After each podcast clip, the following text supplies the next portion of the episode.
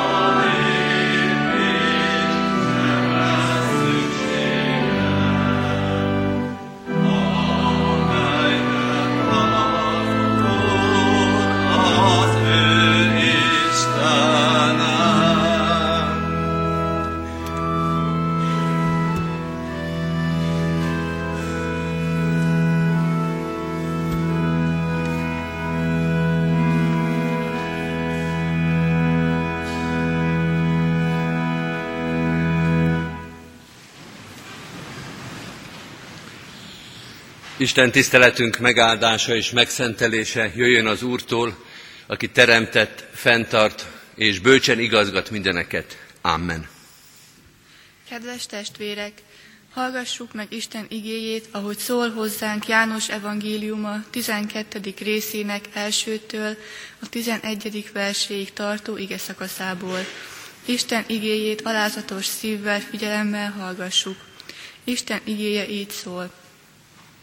Jézus tehát hat nappal húsvét előtt elment Betániába, ahol Lázár élt, akit feltámasztott a halottak közül. Vacsorát készítettek ott neki, és Márta szolgált fel. Lázár pedig a Jézussal együtt ülők között volt. Mária ekkor elővette egy font, drága valódi nárdus kenetet, megkente Jézus lábát és hajával törölte meg. A ház pedig megtelt a kenet illatával. Tanítványai közül az egyik, Júdás, Iskáriótás, aki el akarta őt árulni, így szólt. Miért nem adták el inkább ezt a kenetet 300 dénárért, és miért nem juttatták az árát a szegényeknek? De nem azért mondta ezt, mintha a szegényekre lett volna gondja, hanem azért, mert tolvaj volt, és a nála lévő erszényből elszedegette, amit beletettek. Jézus erre így szólt, hagyd, hiszen temetésem napjára szánta, mert a szegények mindig veletek lesznek, de én nem leszek mindig veletek. Nagyon sokan megtudták a zsidók közül, hogy ő ott van, és oda mentek. Nem csak Jézus miatt, hanem azért is, hogy lássák Lázárt, akit feltámasztott a halottak közül. A főpapok pedig elhatározták, hogy Lázárt is megölik, mert a zsidók közül sokan miatta mentek oda, és hittek Jézusban. Ámen. Isten szent lelke tegye áldássá szívünkben az igét, és adja, hogy annak ne csak hallgatói, hanem befogadói és megtartói is lehessünk. Hajtsuk meg a fejünket imádságra.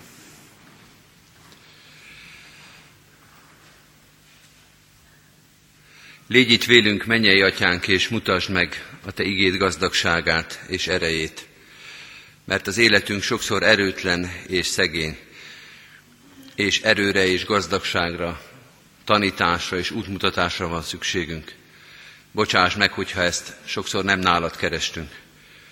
Olyan sok erő és olyan sok tanítás kínálja magát ebben a világban, és mi oly sokszor nem ismertük fel a te igaz hangodat, vagy ha hallottuk is a te hívó szavadat, nem utánad mentünk. Bocsáss meg minden olyan pillanatot és döntést, ami nem a te igét közelében talált meg minket. Bocsáss meg minden cselekedetet, amely nem te szerinted való volt.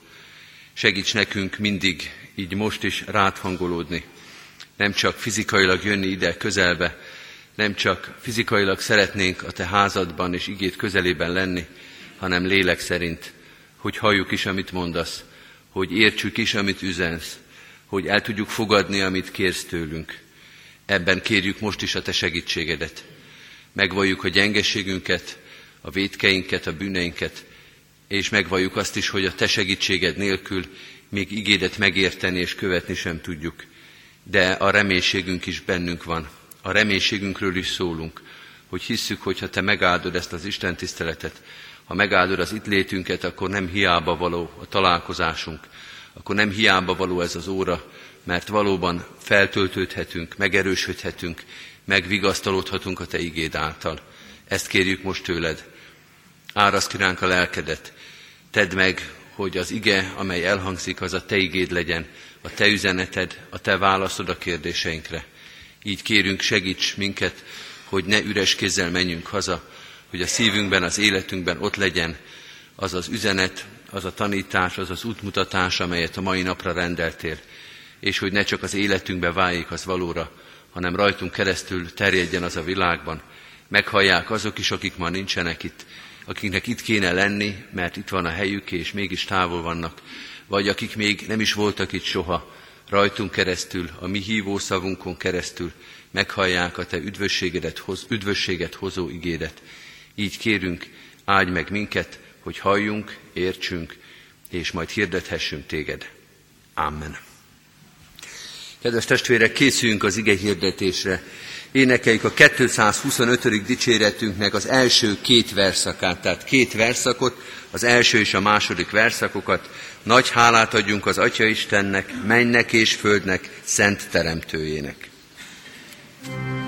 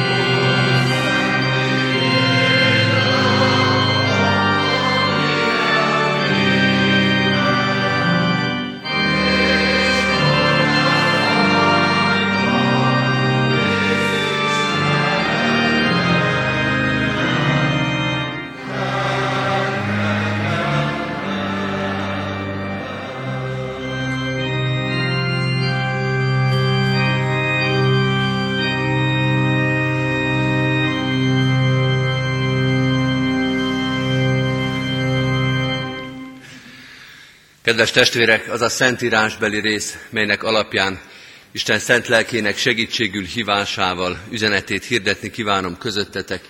Írva található a felolvasott bibliai részben, János evangéliumának a 12. részében, a 8. vers második felében. Itt így szól Isten igéje, de én nem vagyok mindig veletek. Eddig Istennek írott igéje, foglaljuk el a helyünket.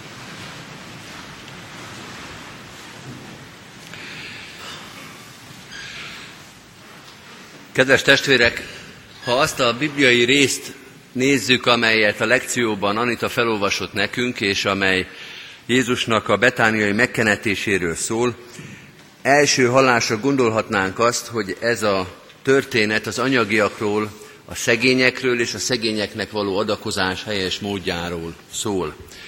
És elgondolkodtató ebből a szempontból is az ige, sőt, talán eligazítónak is mondhatnánk, az a bizonyos híres mondat, hogy a szegények mindig veletek lesznek, azért a sokszor előkerül és valóban tanítja is Krisztus tanítványait a szegény gondozás, az adakozás, a segítés arányaira, helyére az életünkben és a szolgálatunkban, de valamennyien érezzük, hogy ez az ige tulajdonképpen nem erről szól elsősorban. Ez egy kicsit kitérő, talán egy kis menekülés is ott a megkenetés körül, hogy akkor most ez drága kenet, vagy olcsó, vagy mit lehetett volna csinálni.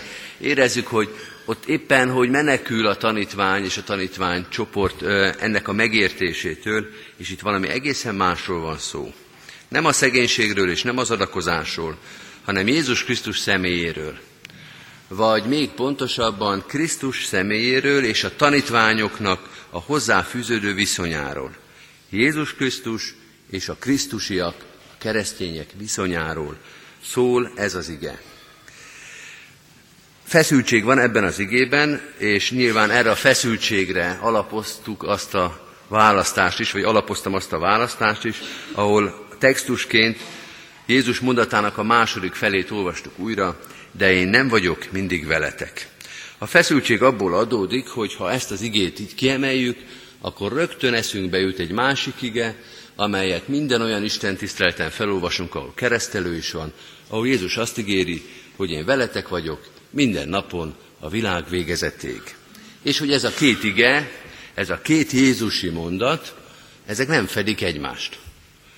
Ezek ellentétesek. Először azt mondja Jézus itt ebben az igében, hogy nem leszek mindig veletek, utána pedig azt ígéri, szó szerint és pontosítva is a dolgot, hogy veletek vagyok minden napon a világ végezetéig.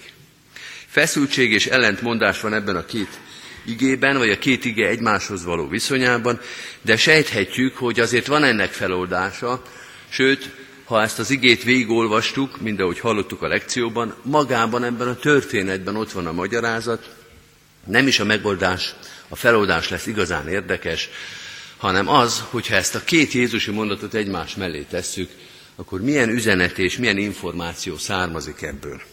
Tehát először feloldom gyorsan ezt a problémát, hogy akkor most velünk van-e Jézus, vagy nincs, és utána lesz az érdekes, hogy mi következik ebből a két mondatból.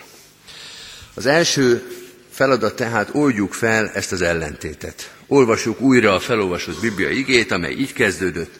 Jézus tehát hat nappal húsvét előtt elment Betániába. Ez a megoldás. Az ámondatunk az, hogy én nem vagyok veletek mindig, ezt Jézus hat nappal húsvét, tehát nagypéntek előtt mondja, tehát a kereszt halála előtt. Azt a mondatot, amit pedig olyan sokszor és olyan szívesen idézünk, hogy veletek vagyok minden napon a világ végezetéig, az pedig 40 nappal húsvét után, a mennybe menetelekor mondja, a kereszthalál és a feltámadás után. Tehát az első mondat Jézus halála előtt hangzik el, hogy nem vagyok veletek mindig, és erre utal, és Jézus halála után, a feltámadás után, a mennybe menetelekor hangzik el az ígéret, innentől kezdve, mostantól kezdve, már mindig veletek leszek a világ végezetéig. Ez oldja föl ezt a látszólagos ellentétet. Mi következik ebből a két mondatból? Az első dolog, hogy megtudjuk, hogy miért nem volt velünk, és miért igaz az első mondat. Nem vagyok mindig veletek, de miért? Mi az oka annak, hogy lesz néhány nap, azt is tudjuk, hogy hány, három nap, amikor nincs velünk a Mester. Azért, mert meghalt, eltemetteték, és alászállt a poklokra. Erről a három napról van szó. Ez az a három nap, amikor nincs velünk a Mester. Tehát nem fizikailag nincs velünk, mondja Jézus a tanítványainak. Nem arról van szó, hogy átment a szomszéd szobába, vagy átment a hegy másik oldalára, vagy amit sokszor olvasunk, hogy külön vonul a tanítványoktól, és külön imádkozik. Ilyen volt korábban is, de akkor is velük volt a mester, ha fizikailag nem volt a közelükbe, ha nem látták, és ha nem foghatták meg a kezét. De ez alatt a három nap alatt, nagy péntektől húsvétig, tényleg nincs velük. És nem csak méterben kifejezhető a távolság. És nem csak fizikai, hanem mondhatjuk így teológiai a távolság. Hogy valóban eltűnik a tanítványok életéből, egyedül maradnak a tanítványok. Ez a tanítványságnak a nagy próbája. Elképzelhetjük azt a tragédiát, amit a tanítványok átéltek, hogy a mester meghalt, a szemük láttára, eltemették, végérvényessé vált, és ott álltak ezzel a nagy kérdéssel, hogy mi lesz Jézus Krisztus nélkül? Mi lesz a Mester nélkül? Az egyik feltámadás történetben, húsvéti történetben van, hogy Péter azt mondja a tanítványok, én elmegyek halászni. És a többiek azt mondják, hogy mi is elmegyünk halászni. És ezzel azt mondják, hogy vége, hogy vissza kell mennünk az eredeti életünkbe. Halászok voltunk, volt néhány év, amikor keresztények voltunk, Krisztushoz tartoztunk, de be kell látnunk, hogy nincs itt a mester, hogy elvették tőlünk a mestert, hogy hagyta, hogy elvegyék tőlünk, mindegy, hogy ragozzuk ezt a dolgot, nélküle maradtunk, és vissza kell találnunk az eredeti életünkbe. Valamiben meg kell élni, valamit kell csinálni ezután is. Ehhez értünk, halászok voltunk, hát marad továbbra is a halászat. Nagy próbatétel arról elgondolkozni, vagy azt megérteni, hogy milyen az, amikor nincs velünk a mester. Vagy talán azt kellene mondanunk, hogy még nagyobb próbatétel, hogy ezt még meg is lehet szokni. Hogy erre be lehet rendezkedni, hogy akkor jön a halászás. Akkor jönnek a hétköznapok. Volt egy ünnep, volt valamilyen különleges idő, egy Krisztus élmény, de hogy ez elmúlt, ez elmúlhat, és van úgy, és ezt meg lehet szokni, és el lehet fogadni, lehet vállalni, hogy ma már nincs velünk. És mi visszamegyünk halászni, és leszünk becsületes, eredményes vagy eredménytelen halászai ennek a vidéknek. Vissza az eredetihez, mi volt az oka annak, hogy Jézus ezt mondhatta, és igazat mondott, hogy nem leszek mindig veletek, mert nyilván előre tudta ezt a három napot, máshol is mondja, hogy az emberfia elfogatik, ítéletre adatik, és megölik, de majd harmadnapon föltámad. Tehát itt is bejelenti azt, amit máshol is, hogy elvétetik tőlük a mester és nem lesz velük. A második kérdés, az talán érdekesebb. Így hangzik, miért nem történik meg ez újra? Miért nem történhet meg újra, hogy elhagy minket a Mester? Most láttuk, kiderült, hogy ez igaz, hogy nem volt mindig velünk, és hogyha egyszer ezt megcsinálta, miért ne tehenné meg még egyszer? Miért nem kell félnünk attól, hogy ez újra bekövetkezik? Erre a választ nem a távollét okából, hanem a távollét céljából tudjuk meg. Mi a célja annak, hogy Jézus nem volt velünk? Mi a célja annak, hogy meghalt, eltemették és alászállt a poklokra? Kedves testvérek, idáig arról beszéltünk, és erről is kellett beszélnünk, hogy miért nem volt velünk a Mester, miért hagyott el minket. De amikor nem volt velünk, akkor nem csak tőlünk volt távol, teológiai távolságban, hanem az atyától is. Akkor az atya is elhagyta őt, illetve ő is elkerült az atya szeme elől. Azért halt meg, azért temették el, és azért szállt a poklokra, hogy elszenvedje az Isten nélküliséget. Hogy nincs Isten, hogy nem látja őt az atya, hogy elfordult tőle, hogy én Istenem, én Istenem, miért hagytál el engem? Ezt az állapotot kellett neki elszenvedni, hogy nekünk ne kelljen ugyanezt megtenni. Mi volt a célja Jézus halálának, eltemetésének és pokorra szállásának? Hogy helyettünk mindezt megtegye. Olyan ez, mint az adóság, kedves testvérek, Ha valaki kifizeti az adósságunkat, akkor nekünk már nem kell kifizetni. És Jézus ezáltal, ezzel a három nappal kifizette a mi tengernyi bűnből következő adósságunkat. Miért nem történhet meg újra, hogy Jézus elhagyjon minket? Mert nincs rá szükség. Mert ki van fizetve az adósságunk. Ott van a nevünk a nagy könyvben, mellette van egy csillagászati nagy szám, ez az adósságunk, és át van húzva. És oda van írva mellette, hogy Jézus Krisztus kifizette helyette. A mi nevünk, a mi személyünk helyett kifizette, és mindenki tudja, hogy nem mi fizettük ki, és mindenki tudja, hogy Jézus volt az, aki kifizette, de az adósságtörlesztés az így működik. Ha valaki más kifizeti, akkor az ugyanúgy vonatkozik ránk. Akkor nem kell még egyszer kifizetni. Akkor nem kell attól félni, hogy de a végén kiderül, hogy azt mondják, hogy hát de nem is te törlesztetted. Hát persze, hogy nem én törlesztettem, ezt mindenki tudta, de nincs adósságom. Megbocsántattak a bűnei. És mivel ezt el is végezte Krisztus, nem csak úgy csinált, nem csak úgy csinált, mintha meghalt volna, nem úgy csinált, mintha szenvedett volna, hanem szenvedett, meghalt, eltemették, alászállt a pokrokra, ezt mind-mind megtette.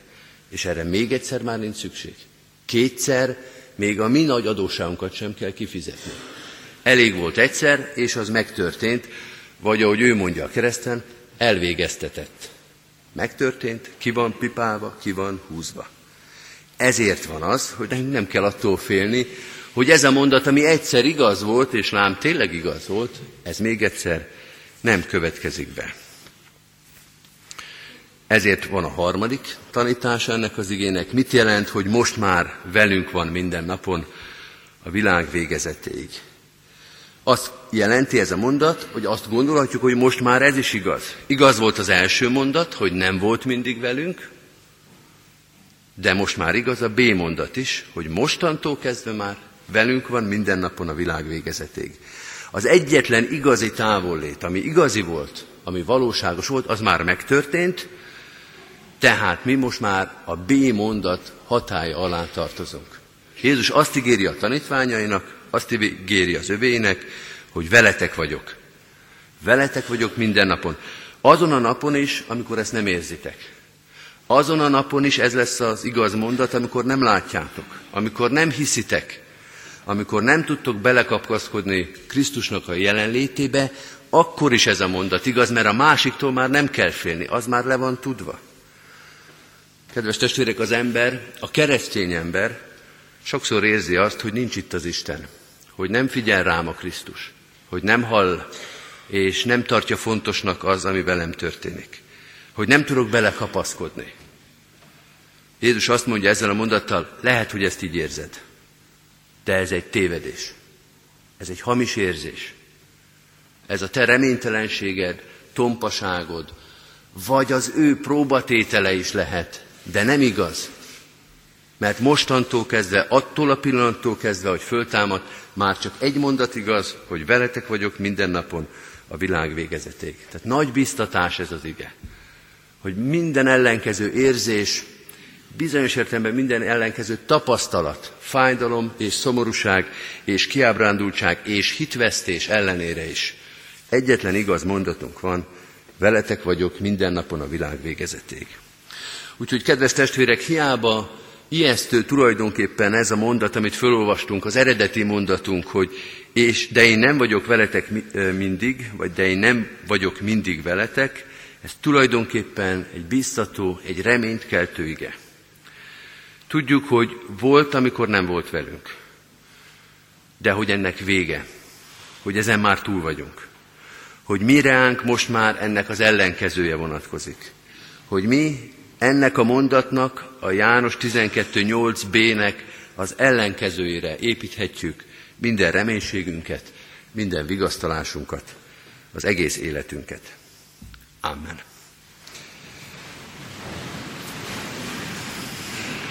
Válaszoljunk Isten igére a megkezdett 225. dicséretünk 5. verszakával. Adjad, hogy lássuk a világosságot, te szent igédet, az egy igazságot.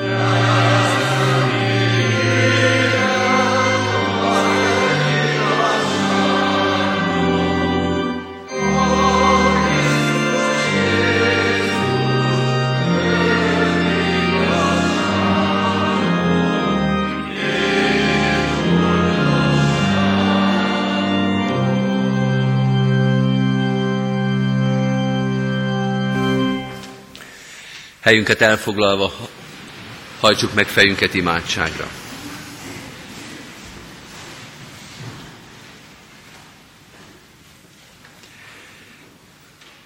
Urunk Krisztusunk, mi is olyan sokszor éreztük, hogy nagyon távol vagy tőlünk, vagy nem is vagy velünk.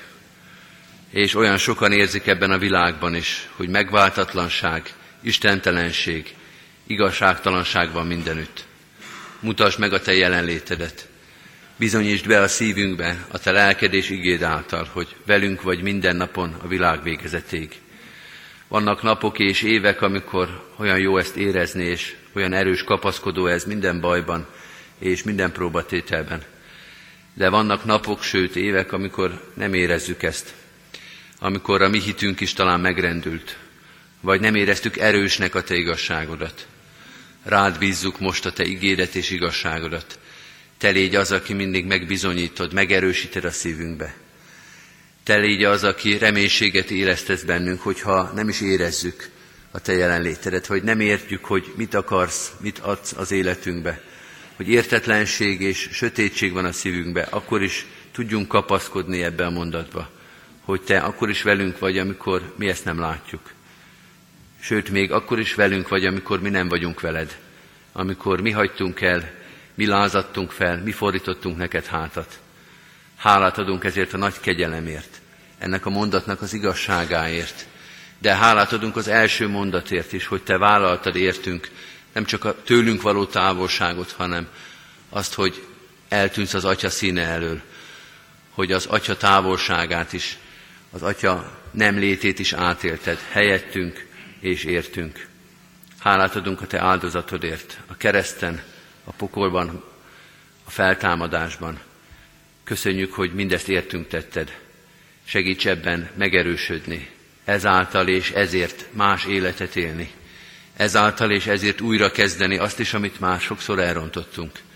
A Te igédben, a Te áldozatodban van az igazi erő. Segíts az egész életünket erre alapozni. Így könyörgünk ezzel a hittel és reménységgel az életünkért, a szolgálatunkért, a holnapi napért, és imádkozunk a szeretteinkért is. Eléd viszünk mindenkit, akit kedvessé tettél számunkra, a családtagjainkat, hitves társat, szülőt és nagyszülőt, gyermeket és unokát, testvért, családtagot és barátot. Urunk, a Te gondviselő szeretetedre bízzuk a szeretteinket, tudva azt, hogy ott van a legjobb helyen, hogy Te akkor is mellettük állsz és óvod az életüket, amikor mi nem is vagyunk ott, és nem is tudnánk segíteni. Reált bízzuk hát őket, őrizd az egészségüket, az életüket, a boldogságukat, őrizd meg minket minden kísértéstől és bajtól, és tégy minket készé és képessé a szolgálatra, az engedelmességre. Különösen is könyörgünk a gyászolókért, azokért, akik az elmúlt hetekben nehéz terheket kaptak, akik keresztet hordoznak, gyász és könyv van a szívükben. Segíts nekik megvigasztalódni, segíts megerősödni és felállni a gyász mélységéből. Imádkozunk a betegeinkért, a kórházba lévőkért, a műtétre várókért. Könyörgünk mindenkiért, akinek szorongás, félelem, bizonytalanság van az életében. Tudjuk, Urunk, hogy Te ismered a fájdalmainkat, hogy hordozod a betegségeinket. Légy velünk ezekben a próbára tévő időkben. Könyörünk a magányosokért, a megfáradtakért, a szomorú szívűekért. Imádkozunk minden testvérünkért, akinek nehéz teher van a szívében, akár látszik rajta, akár úgy viseli és hordozza, hogy nem is tudunk róla. Te mindenről tudsz, és mindenre van megoldásod. Mutasd meg a Te válaszaidat az életünkben. Könyörgünk az erősekért, a szolgálatvállalókért, azokért, akik keresik és meg is találják az alkalmat, az engedelmességre, a szolgálatra, mások segítésére. Te adj nekik mindig erőt, útmutatást, és tedd a szívüket engedelmessé és alázatossá. Könyörgünk a gyülekezetünkért, annak minden szolgálatáért, imádkozunk városunkért, országunkért és nemzetünkért, az egész közösségért, itt és a határon túl, az egész emberiségért. Taníts minket, Urunk, utaidra, mutasd meg, mit adtál az eleink életében és példamutatásában, mit adtál nekünk, mint követendő példát, és segíts, hogy mi is ezt az utat járhassuk. Jézus Krisztusért kérünk, ami Urunkért, a világ, a történelem uráért, mutasd meg hatalmadat ma is az életünkben, az egész világon. Amen. Most vigyük imádságainkat egyen-egyenként is az Úr elé.